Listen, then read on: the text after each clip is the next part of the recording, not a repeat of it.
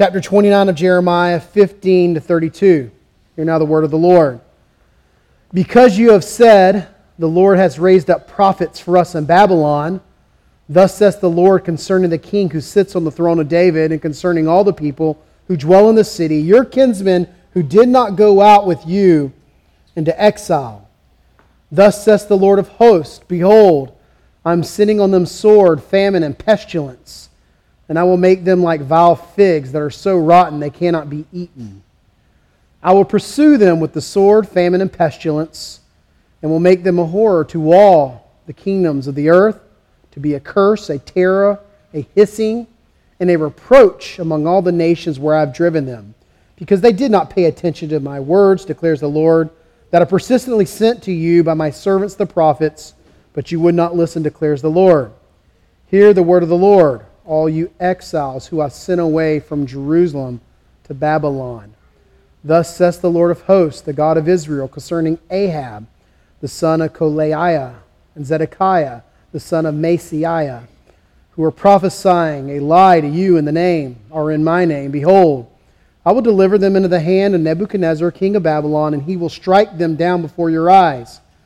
Because of them, this curse shall be used by all the exiles from Judah and Babylon. The Lord make you like Zedekiah and Ahab, who the king of Babylon roasted in the fire, because they have done an outrageous thing in Israel. They have committed adultery with their neighbors' wives, and they have spoken in my name lying words that I did not command them. I am the one who knows, and I am witness, declares the Lord. To Shemaiah, and Nehelam, you shall say, Thus says the Lord of hosts, the God of Israel, You have sent letters in your name to all the people who are in Jerusalem, and to Zephaniah, the son of Maaseiah, the, the priest, and all the priests, saying, The Lord has made you, instead of Jehoiada, the priest, to have charge in the house of the Lord over every madman who prophesies, to put him in the stocks and neck irons now, why have you not rebuked Jeremiah of Anathoth, who is prophesying to you? For he has sent to us in Babylon, saying, Your exile will be long. Build houses and live in them, and plant gardens and eat their produce. Zephaniah the priest read this letter in the hearing of Jeremiah the prophet. Then the word of the Lord came to Jeremiah Send to all the exiles, saying, Thus says the Lord concerning Shemaiah of Nehelam because Shemaiah had prophesied to you when I did not send him, and has made you trust in the lie. Therefore, thus says the Lord Behold, I will punish Shemaiah, Nehelam, and his descendants. He shall not have any one living among this people, and he shall not see the good that I will do to my people, declares the Lord, for he has spoken rebellion against the Lord. And thus ends the reading of the very word of God. America really has this love of these fake reality shows. Some of you are probably guilty of watching some yourself. Some are more real than others, from weddings to home life to pawn shops to addicts to, to health, even to the absurd. A decade ago, I got a phone call from a relative that says you have to watch this new reality show about a towing company I was like, what on earth? I should have thought to myself, this person also believes wrestling real, so I don't know why I'm listening to him. It was, a, it was an absurd show, totally, totally fake. And the reality is, is that the problem is it really probably took away from the real people who have to repo cars. That's a real thing in today's world. Probably a lot more going to start coming down the line. It's probably not as intense as people make it out to be.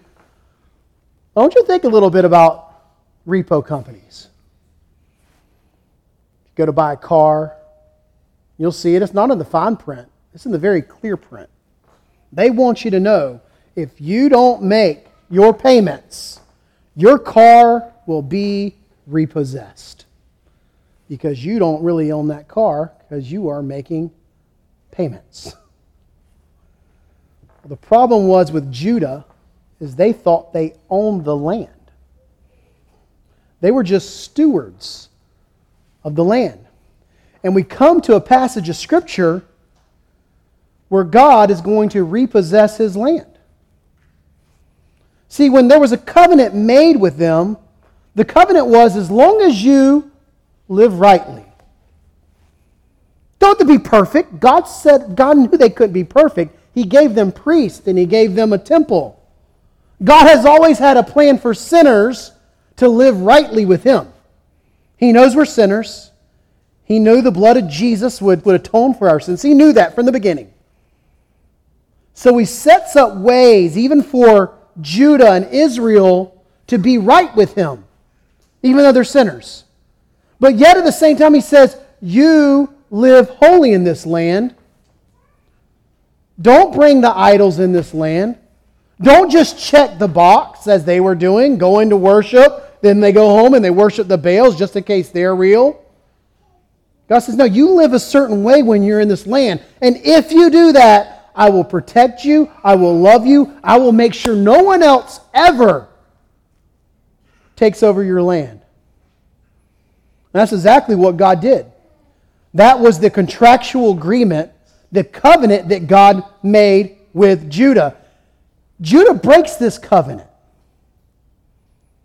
And Jeremiah is telling them, You broke the covenant. God's going to keep his promises, and God's going to reclaim this land. And what he's going to do is he's going to send you to Babylon, and that is where you will get your covenantal blessings. You mean not in Jerusalem where the temple is? You mean the land that was given to Abraham? No. You will get your blessings by faith in a land that is not your own. This is really what we're seeing in this passage. And there are people that are pretending to speak on behalf of God, telling people, no, no, no, we need to go back to the land to get the promises. And Jeremiah is saying, no, that's not where you get your promises from. And if you're taking notes, we're going to see five things here. The first thing we're going to see is believing the lie. They clearly believed a lie. They believed a lie that false prophets were propagating. The second thing we'll see is rotten fruit. We heard a sermon this morning on rotten fruit. And we're going to see it again here. Third thing we'll see is the cursing of the prophets. You never want your name to be used as a curse, trust me. The fourth thing we'll see is known by God. God knows everyone, even those people mentioned once in the Bible, He knows them. And the fifth thing we'll see is this final warning believing the lie, rotten fruit, cursing of the prophets, known by God, and this final warning. As we think about believing the lie, something that's been coming up a lot lately is these people wearing hats that say, Make 1984 fiction again. It's as if people are living the Orwellian book out, 1984, right before our eyes. They believe the lie. This is what Orwell talks about people believing the lie. And if all others accepted the lie, which the party imposed, if all records told the same tale, then the lie passed into history and became truth. Who controls the past, ran the party slogan, controls the future. Who controls the present, controls the past. There was this lie being perpetually told over and over and over again to those in Jerusalem and to those in Babylon that the exile will not last long. God's not that angry. He's not that angry. Listen to the prophets that you want to listen to. Look at verse 15 with me. Because you have said, The Lord has raised up prophets for us in Babylon. We've been seeing this that there were prophets in Babylon. Wherever God's church goes, there's always going to be false prophets who speak contrary to the truth of the Word of God. Here comes Jeremiah telling them, and you can read this in chapter 29, verse 5 build your houses, live in them, plant gardens, eat produce, take wives for your sons and daughters. You trust me. You're going to be there a while. Verse 10, you're going to be there at least 70 years, an entire lifespan. Most of you will probably die in Babylon. And here comes the false prophets saying, it's not going to last that long. You'll be back in the land in no time, living the life you want to live, doing what you want to do. God's not that mad. Have you noticed that theme today? God's not that angry at sin. Love, love, love. Voddie Baucham would say the 11th commandment is, Thou shalt be nice, right? It's not true. God is mad. God hates sin. We see it in Christ. That's why Christ was punished for our sin. That's how serious he is. And, and this lie that kept being perpetuated and they kept listening to it was very presumptuous. They thought of what happened 100 years before, where the Assyrian army was destroyed. Look at the temple that we have. Look at the priesthood that we have. We can't be touched. To the point of verse 16.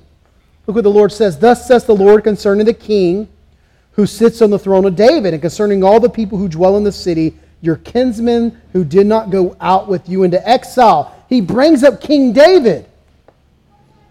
Do you understand that when they looked in Jerusalem, they not only saw the temple of the Lord, they saw a king sitting on the throne of King David? Now, I want you to understand Judah understood covenants. They lived in that world. We don't live in the same type of world they lived in. They understand covenants. They understand the Davidic covenant that God said, I will always have someone on the throne from the lineage of King David. Isn't it interesting how God does this? Oftentimes, He makes covenants with people. Like Adam, you do your part, I'll do my part.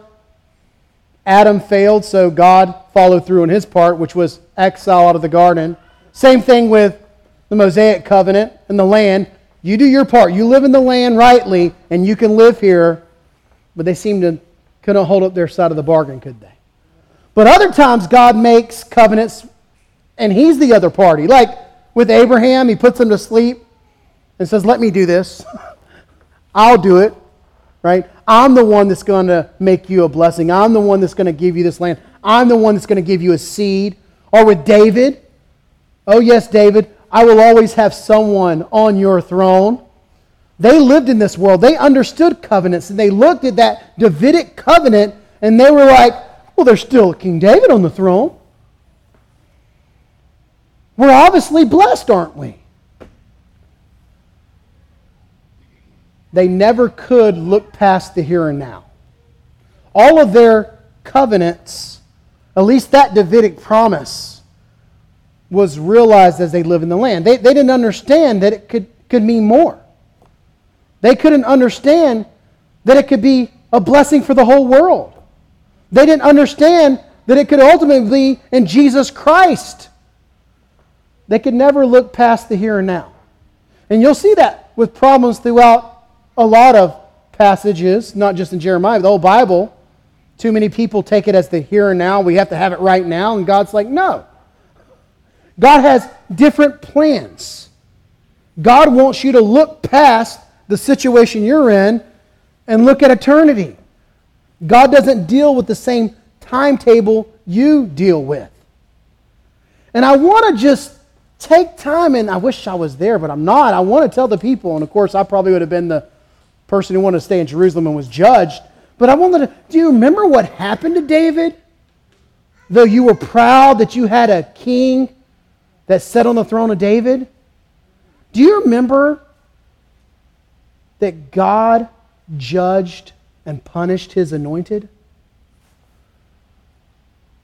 That should be a lesson to all of us.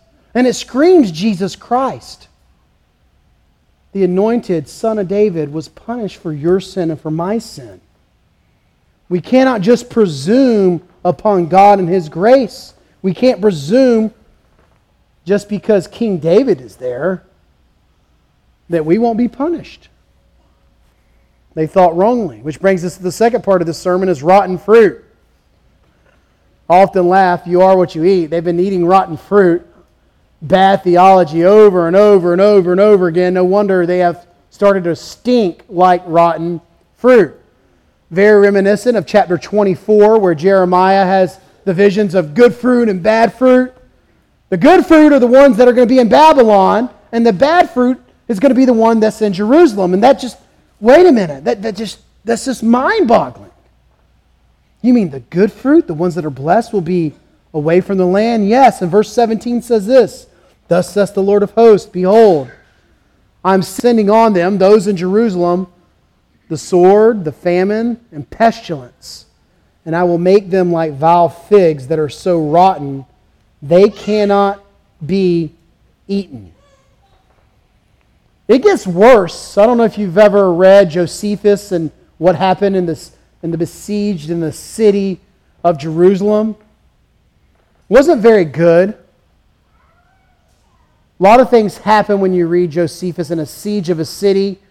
People are starving to death. The stench is unbearable. They're eating things that you never thought in a million years you would eat. I won't even go into the horrific details. This is the reason Jesus said, Get out of the city. It's not going to be good. Verse 18 I will pursue them with sword, famine, and pestilence, and I will make them a horror to all the kingdoms of the earth, to be a curse, a terror, a hissing, and a reproach among all the nations where I have driven them, because they did not pay attention to my word, declares the Lord, that I have persistently sent to you by my servants, the prophets. But you would not listen, declares the Lord. Hear the word of the Lord, all you exiles whom I sent away from Jerusalem to Babylon. He's telling the exiles, You will be the blessed ones. I'm going to make up a word, very Nahumic. For those of you who are going through the Bible study on Tuesday mornings that Bobby leads in Nahum, very Nahumic. You will be the blessed one. God will judge. And he's telling the exiles, you'll be blessed to be in Babylon. It's not going to be so good. And you need to understand, as bad as it is for those people in Jerusalem, with the pestilence, with the sword, with the famine. Them, I mean, they would eat bugs, they would eat people. I mean, it's terrible and horrific. God's not at fault. Remember, God said blessings and cursings in Deuteronomy 28. What do you want? If you follow me, keep idols out of your land, get your heart right, you'll have blessings. If not, covenant cursings will fall upon you. But either way, this land will be holy because it represents me and it represents what I'm about. And God is not at fault. He kept sending them servants and prophets. But verse 19 says, they would not listen. I do not want you to think the doctrine of election lets you off the hook from not following God and not trusting in Christ. See, the doctrine of election takes place in a covenant long before we ever existed and long before this world ever existed. The covenant redemption that God makes within the Godhead, that Jesus Christ would be the one that dies for our sins. He will send his Son. The Father will plan it the Son will secure it, the Spirit will apply it. That happens long before the world's created. Those are things that we don't truly understand. But let me tell you what's really clear in Scripture. God says, You're to repent and you're to trust in me.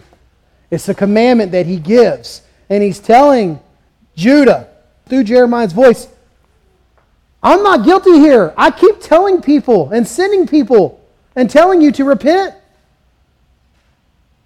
May your heart break for your sin and may you trust me. But they keep not listening. It is your responsibility to listen to the Word of God. It is your responsibility to put your trust in Christ. And as Rob would say, quoting R.C. Sproul, if you have any inkling at all, the tiniest atom to make one step toward Christ, that's because God did that in your heart but it is still your responsibility. And God is going to hold up his end of the bargain. And he's going to repossess this land, which brings us to the third part of this sermon where we see the cursing of the prophets. Now, parents typically try to name their kids something grand. You're going to see a man named Ahab, probably named after King Ahab. Maybe not the best name to name, but anyway, hoping he would be kingly. And Zedekiah, of course, multiple men named Zedekiah, probably named after the king. These are two people that are very well known in the land, probably popular, very, very popular men. Many people believed them. Look at verse 21. Thus says the Lord of hosts the God of Israel, concerning Ahab, the son of Kolaiah, and Zedekiah, the son of Maaseiah, who are prophesying a lie to you in my name. Behold, I will deliver them into the hand of Nebuchadnezzar, king of Babylon, and he will strike them down before your eyes. These famous, popular men who are preaching peace, peace, peace, God's not angry. He's reminding the exiles, you remember these men who are speaking? Let me tell you what will happen to them. Verse 22. Because of them, this curse shall be used by all the exiles from Judah and Babylon. This was a very popular saying in the day. The Lord make you like Zedekiah and Ahab, whom the king of Babylon roasted in the fire. Did you know there was other passages that talks about fires? It just wasn't Shadrach, Meshach, and Abednego. There were other people that got roasted, a lot of people got roasted. Zedekiah and Ahab got roasted. Why? Verse 23 because they have done an outrageous thing in Israel. They have committed adultery with their neighbors' wives, and they have spoken in my name lying words that I did not command them. I am the one who knows, and I am witness, declares the Lord. It seems that they're telling people there's only going to be two years in exile don't build houses. Don't get comfortable. We'll be back in the land soon. Also gave him a platform to take the neighbor's wives. Have you noticed that false prophecy and sexual sin go hand in hand throughout the scripture? I mean, you can watch any documentary, and you see some of that. False prophecy and sexual sin going hand in hand. They got roasted in the fire and, and they became infamous for this. It became a curse, kind of like you telling somebody you're a Judas. You don't hear anybody named Judas anymore. There's a reason why. We all know what he did. That's a curse now. You're going to be like Zedekiah and Ahab, who the king of Babylon roasted in the fire. Everybody heard about these famous prophets. God allowed them to, to get famous, and then Nebuchadnezzar roast them in the fire. You know, my mind went to the BCO. But if you think about a determined, one of the things that deters us from sin is seeing other people go through a discipline process. The BCO says that church disciplines for the glory of God first, because any sin really is against God right? First and foremost, it's not against me. Even if you sin against me, you sin against God first. But it's also to reclaim the unrepentant sinner. You don't want the sinner just out there on their own. You want to reclaim them. You want their heart to change. You want them to be back, taking the supper. You're loving one another. You're going to dinner. You're singing songs like we sing. But it also deters people. And God has ways of showing us examples of other people to deter us from doing the very things that we want to do. I don't know if your heart's like mine, but sometimes you have to think, oh, hope I don't do that. Right? Take heed lest ye fall. This is what Ahab and Zedekiah was known for. They were roasted. And God used that to deter the other exiles from thinking they weren't going to live in the land that long. It deterred them from thinking, let's overthrow Nebuchadnezzar and come back into the promised land. No. Remember Zedekiah and Ahab. They got roasted for that thinking. Let's just stay here in Babylon, build our houses, and be a blessing to Babylon. Brings us to the fourth part of the sermon where we see that these men are known by God. And I don't know if you've ever been a part of a church plan. I see some of you have been here from the, from the very beginning. And if you were here in the very beginning, there were men that would stop into our office and they would tell us how great they are at preaching. We're like, wow, you must be really good. Yeah, I think, I think you should probably let me preach. Oh, wow. We don't even know you, but okay. Even most recently, in the past two, or three years since Pastor David's been here, we've had people that say, here's some sermons we want to preach. Just doesn't happen a lot really, really, really small. But even when as you get larger, people seem to want to preach. There will always be men and women who want to go and do things that God has not called them to do. They want to be prophetic in that sense. And we say, Is this new? Well, it's not new. Jeremiah was dealing with it, the exiles were dealing with it. It seemed that in the exile there were men writing letters and t- saying that they were prophets of God. Look at verse 24. To Shemaiah and Nehelam you shall say, This is what you should say to this man. Thus says the Lord of hosts, the God of Israel You have sent letters in your name to all the people who are in Jerusalem, and to Zephaniah, the son of Maaseiah, the priest, and to all the priests, saying, So remember, he's, he's in Babylon. Shemaiah is in Babylon. He's writing to the priests and the leaders of Jerusalem. He wants them to do something. This is what he wants them to do, verse 26. The Lord has made you priest, speaking to Zephaniah, instead of Jehoiada the priest, to have charge in the house of the Lord over every madman who prophesies, to put him in stocks and neck irons. Now, why have you not rebuked Jeremiah of Anathoth, who's prophesying to you? For he has sent to us in Babylon, saying, Your exile will be long, build houses and live in them and plant gardens and eat their produce. He's writing a letter to all the priests. Do you remember Pashur, who was the leader of the temple, who put Jeremiah in stocks? He obviously had this job. People had this job where if someone came into the temple and they were preaching something contrary or causing a ruckus, they would put them in stocks and put them in prison. That was their job. And Shemaiah is saying, Do your job.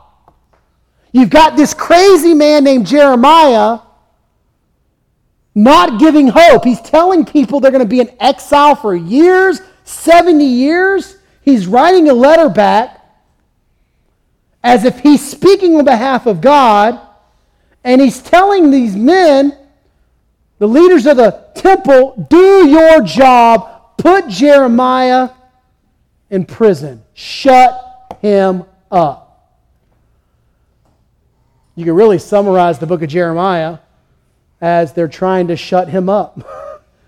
Every opportunity someone gets to shut him up, they try, they try, they try. He's getting it from everywhere. They're telling him, Why are you not doing your job?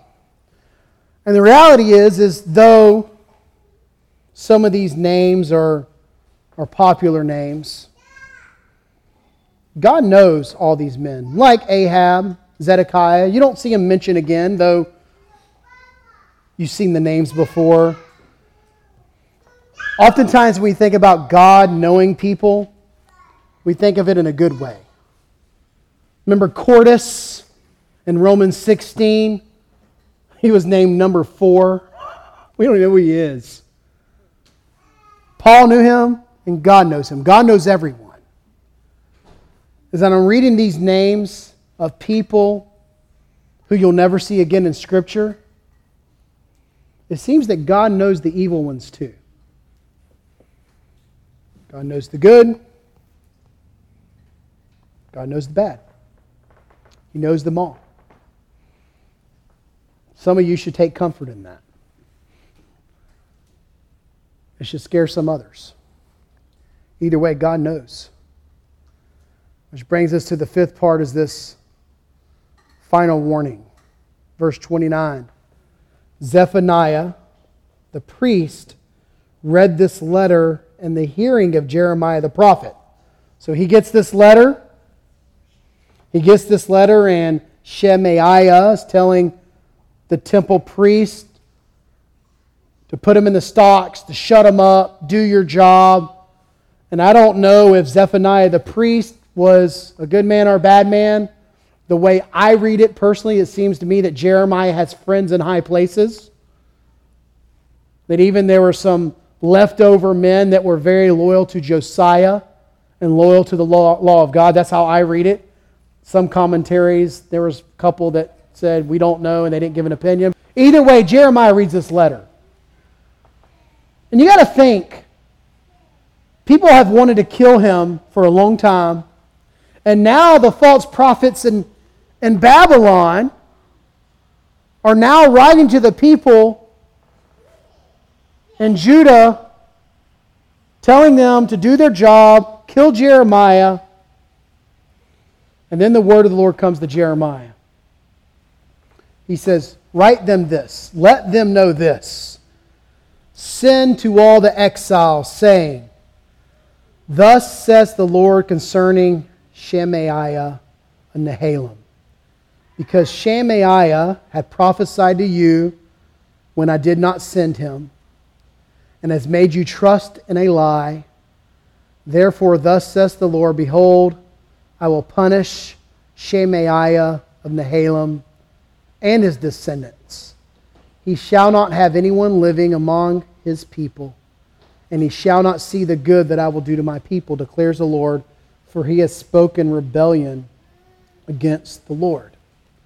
I want you to understand that God was going to bless Babylon.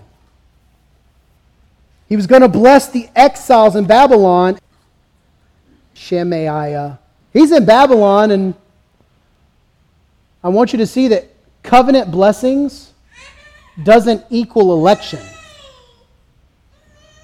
That's going to be really important because you need to see this throughout Jeremiah. Just because they're blessed covenantally, just because they're blessed in the covenant, it doesn't equal election. We see this man who clearly is a wicked man who wants people to kill Jeremiah. He's sitting up in, in Babylon but doesn't mean that he's elected. And that's super important to understand that oftentimes when God blesses a nation, I think of America, I think we'd be foolish to think that we haven't been blessed. We're not perfect, by no means. I don't know if I buy into everything, but it has to be something when people came over in a Mayflower with the Geneva Bible that John Calvin had a hand in, and they come to America and they want to live rightly. And it seems that there was this great awakening because men were preaching the word in the 1740s and 50s. And it seems that God has blessed us. But we would be foolish to think that because people received blessings from God, that they were elected of God. That would be quite foolish. That's the same thing that got Judah in trouble in the first place. Because they thought as long as they were Jews and they were living in the land and there was a temple and God had blessed everyone in the past and they were being blessed, that they were going to go and be with God forever in election. Do not see covenant as the same thing as election. One thing that we see right here is this prophet who wrote letters was not elect. He would perish and he would be destroyed. As we close, just as you remember a lot of absurd shows that are on TV now, John Calvin, when he read Jeremiah 29, thought it was absurd to know God's word, to hear God's word, but not obey God's word. He thought there was a heinousness to hearing the Word of God and then rejecting it. It's almost as if he, he didn't really understand how Judah could do this. He wrote, They hearken not to the word of the Lord, and this was the most grievous of all sin. Though ignorance is no excuse before God, because anyone, even they were without the law, they'll perish. Yet the servant who knew his Lord's will and did not do it, shall be beaten with many stripes. And the more abundant God's grace is in calling us to the right way of salvation, the more base in our ingratitude when we close our ears and disregard the concern and care which He manifests for our salvation. Let us then know that nothing is less tolerable than rejection of the prophetic word. He's asking the question Judah, you had everything. You hear the word, you saw it proclaimed, you heard the prophets, and yet you rejected it. This is the reason the punishment was so heinous. And when you think about covenants, it heightens. The more truth, the more responsibility. And we sit here today and we know a lot of truth. We hear a lot of truth. And my prayer is that we will look to Christ, who is the answer. He's the one that Judah needed to see. He's the one that Jeremiah is speaking about. He's truly the one that will come in the new covenant and sit on the throne of David. He will be the one that does everything that Judah was incapable of doing. He's everything that we can't do. We cannot keep the law, but yet He comes and keeps it for us. I pray that we will look to Him and praise Him for who He is. Let's ask the Lord to bless the reading and the preaching of His word.